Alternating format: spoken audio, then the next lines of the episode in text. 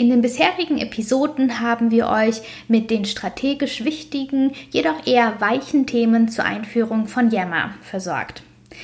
Natürlich steht und fällt das Ganze auch mit der technischen Administration. Das heißt, diese Themen wollen wir natürlich nicht unter den Teppich kehren und haben für die heutige Episode die wichtigsten Punkte zusammengefasst, die euer Yammer-Administrator auf jeden Fall vorbereiten sollte, bevor es ins Go Live geht, beziehungsweise damit auch vielleicht schon relativ zeitnah die ersten Test-User und Pilotgruppen starten können. Fangen wir mit dem ersten Punkt an und zwar mit der Konfiguration des Yammer-Netzwerks. Und da solltest du als Administrator zunächst einmal den Netzwerknamen festlegen. Dieser ist nämlich standardmäßig einfach Yammer. Und wenn Markus richtig recherchiert hat, ist das eventuell sogar mit einem J geschrieben. Ja, Markus hat mir hier bei der Episode ein wenig zugearbeitet. Danke an dieser Stelle, lieber Markus. Aber auf jeden Fall ganz wichtig, man sollte den Netzwerknamen festlegen. Achte bitte auch darauf, dass du die richtigen Domänen zuweist. Bei uns zum Beispiel haben wir zwei Stück. Das ist jedoch historisch bedingt, könnte sich aber auch auf ein anderes Unternehmensbeispiel zuweisen. Und zwar, ähm, wir haben ja als sharedonline.de gestartet und sind dann zu Nubu Workers firmiert. So, deswegen sind beide Domänen bei uns auch aktuell verfügbar und an der Stelle könnten wir auch beide beibehalten oder eventuell auch sagen, nur eine darf das Ganze nutzen. Und das lässt sich natürlich auch auf das Beispiel von Konzernen mit Tochtergesellschaften zum Beispiel zuweisen. In dem Fall könnte man zum Beispiel sagen, dass die Tochterfirma Shared Online nicht mehr darauf zugreifen soll oder eben doch. Also hier an der Stelle bitte die richtigen bzw. gewünschten Domänen auch zuweisen. Ganz wichtig ist auch zu klären, ob ähm, E-Mail-Nachrichten veröffentlicht werden können und in diesem Zusammenhang natürlich auch, welches Logo soll in der E-Mail enthalten sein und wie soll zum Beispiel die Kopfzeile für Personen außerhalb der Organisation aussehen. Diese Einstellung kann zentral einmalig vom Administrator festgelegt werden und gilt dann für das gesamte Netzwerk. Ja, man kann in Yammer auch Dokumente ablegen. Ähm, hier sollte man sich einfach so ein bisschen darüber im Klaren sein, dass Yammer über Microsoft Server in Amerika äh, gehostet wird, also der Service an sich. Das heißt, wenn ihr Dokumente oder die Mitarbeiter Dateien im Yammer-Feed veröffentlichen, dann landen diese natürlich auch auf den Servern in Amerika. Das bitte prüfen, bevor ihr diese, diesen Service freischaltet. Und dann sollte man natürlich auch klären, welche Dateiformate zulässig sind. Giffys sind heutzutage aus dem privaten Umfeld kaum noch wegzudenken. Man kann Freude, Entsetzen oder aber auch Veränderung mit einem passenden Giphy ausdrücken. So ganz nach dem Motto, ein Giphy sagt mehr als tausend Worte. Wichtig ist, dass hier eine konsistente Entscheidung, zum Beispiel in Teams, ähm, und in Yammer getroffen wird. Also das heißt, ihr solltet euch wirklich darüber entscheiden, ob das überhaupt zu eurem Unternehmen und der Kultur passt. Wenn nicht, dann solltet ihr auch in allen Systemen die Nutzung von Gifis deaktivieren. Das heißt, der Yammer-Administrator müsste das dann hier im Netzwerk genauso machen. Wenn ihr möchtet, dass bei den Verlinkungen auch eine Preview zu sehen ist, dann solltet ihr auch das Fetch-Feature aktivieren. Ähm, das sorgt natürlich auch für mehr Traffic, denn wenn die Mitarbeiter auch schon eine kleine Vorschau sehen, dann können sie auch direkt interagieren und werden auch animiert, sich die Inhalte eventuell genauer durchzulesen. Und gerade wenn ihr international agiert, sollte die Entscheidung, ob ein Translator angeboten wird, auf jeden Fall getroffen bzw. geprüft werden. Denn es gibt auch diesen Translate-Button, der dann direkt auch eine Nachricht über den Microsoft Translator übersetzen kann. Das heißt, hier spart man sich eigentlich den Aufwand, zusätzliche Übersetzungen beauftragen zu müssen. Ja, kommen wir auch schon zur nächsten Gruppe. Das wäre Punkt Nummer zwei, Sicherheit und Compliance. Denn Safety First, das gilt auch für euer Yammer-Netzwerk. Yammer bietet viele verschiedene Möglichkeiten, Sicherheits- und Compliance-Features innerhalb bzw. auch über dem Baukasten von Microsoft zu verwalten. Und je nach Vorgabe könnt ihr den Zugriff auf Yammer von überall oder nur aus dem Firmennetzwerk zulassen. Je nach Vorgabe kann definiert werden, aus welchem Netzwerk Yammer genutzt werden kann. Hier sollte man jedoch aufpassen. Yammer soll dazu dienen, schnell und einfach kommunizieren zu können.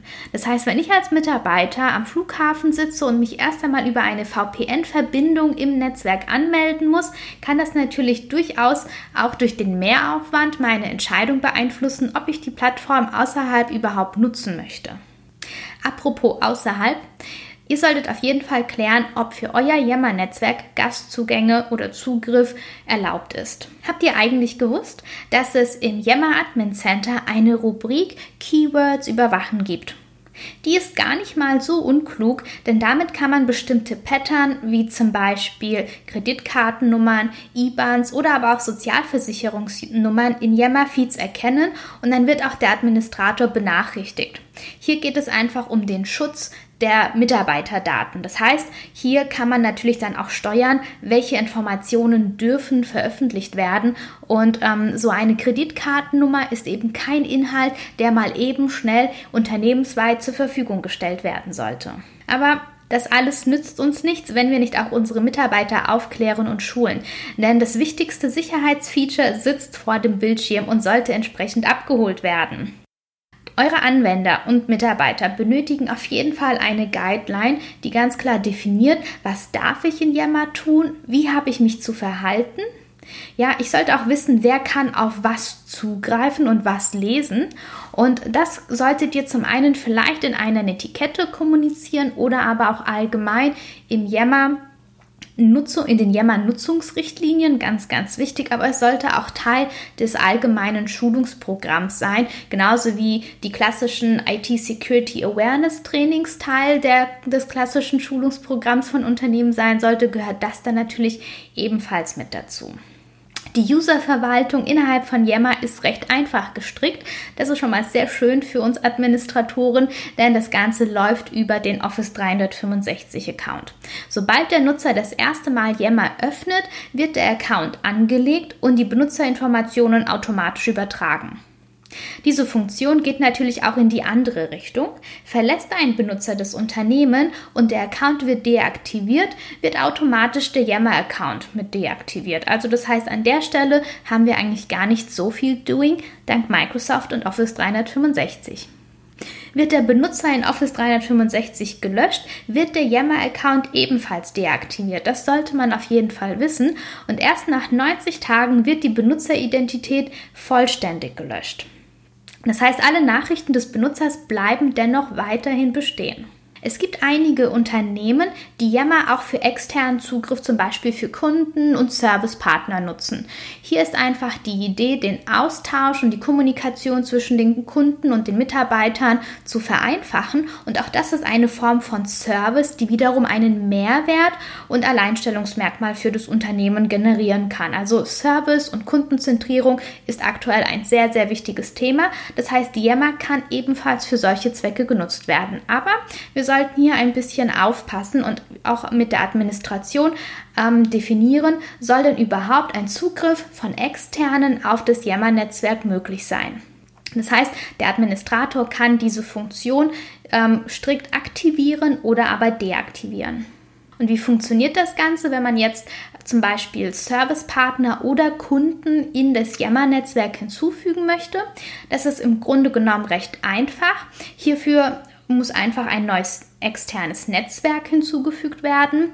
Im besten Fall ähm, legt ihr auch noch ein Bild fest, also speichert dort ein Bild ab. Auch das wieder so ein bisschen Usability, es sieht gut aus. Der Kunde fühlt sich dann auch direkt willkommen und identifiziert sich mit dem Thema.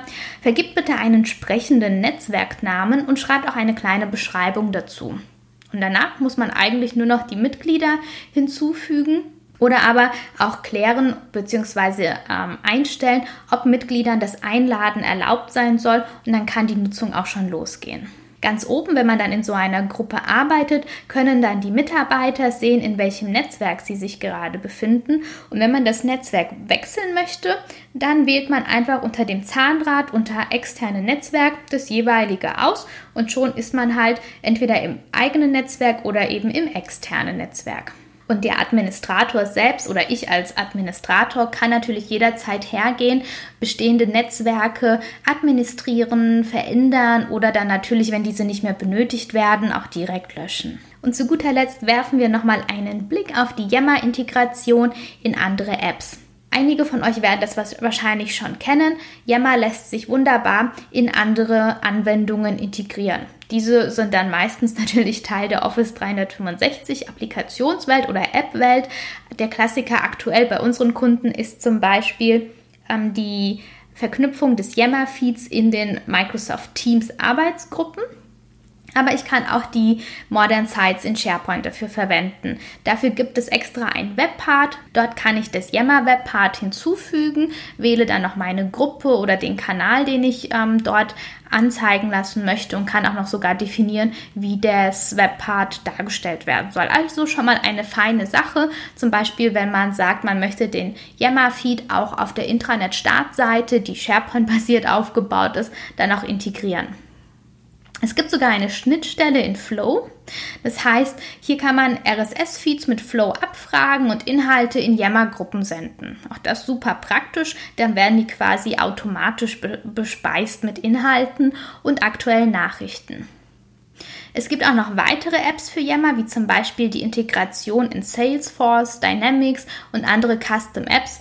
Das heißt, hier gibt es REST-API-Schnittstellen oder aber auch API Exportschnittstellen, die dann halt ebenfalls von, von Yammer mit Inhalten versorgt werden können. Ihr seht schon, die Administrationsmöglichkeiten im Yammer-Netzwerk sind sehr umfangreich und natürlich auch sehr detailliert.